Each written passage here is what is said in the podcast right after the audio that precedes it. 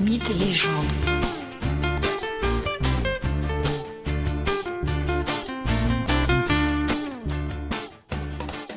Bonjour à tous et bienvenue dans ce nouvel épisode de Mythes et légendes. Aujourd'hui, je vous propose de suivre Héraclès dans la réalisation de son septième travail. Héraclès, fils de Zeus, est condamné à faire les volontés d'Eurysthée, le roi d'Argolide. Ce roi froussard qui se cache si souvent dans sa grande jarre en bronze à l'arrivée d'Héraclès. Ce roi froussard, mais ô combien malicieux, malicieux pour tenter de conduire le héros à sa chute. Chaque travail est plus dur ou plus dangereux que celui d'avant.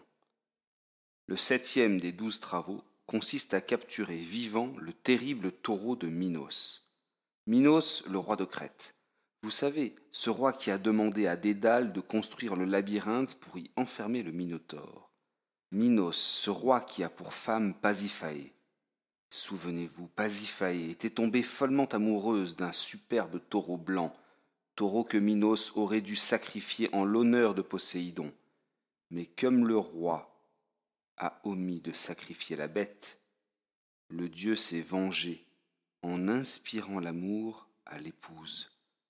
Et voilà que Pasiphae, transporté de désir pour l'animal, s'accouple avec celui-ci grâce à l'aide de Dédale, qui fabrique pour la reine une sorte de vache creuse où elle peut se cacher et berner ainsi le taureau. Et de cet accouplement monstrueux naît le Minotaure.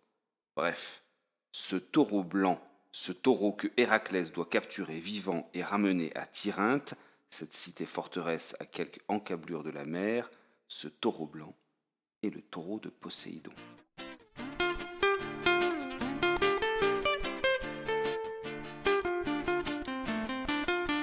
Héraclès part donc pour la Crète à la recherche de ce taureau surpuissant.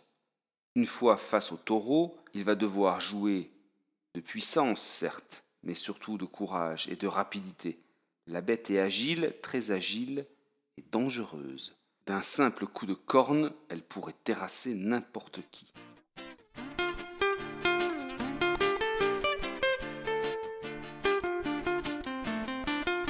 Héraclès observe l'animal, puis le prenant par surprise, il saute sur son dos et saisit les deux cornes à pleine main pour à la fois s'accrocher et prendre le contrôle du furieux animal. Maintenant que le taureau peut être guidé, être conduit, Héraclès dirige la bête jusque sur le rivage, puis lui ordonne de rejoindre l'Argolide à travers les flots. Héraclès sur le dos du taureau part sur la mer et rejoint ainsi la cité où règne Eurysthée. Mais une fois sur la terre ferme, une fois que Eurysthée a constaté la réussite du travail, Héraclès relâche le taureau blanc. Celui-ci ravage ici ou là telle ou telle plantation, bouscule des hommes, des femmes, puis va s'installer assez loin, dans la plaine de Marathon, proche d'Athènes. C'est alors qu'un autre héros va être chargé de tuer la bête. Ce héros n'est autre que Thésée, celui qui a déjà tué le Minotaure.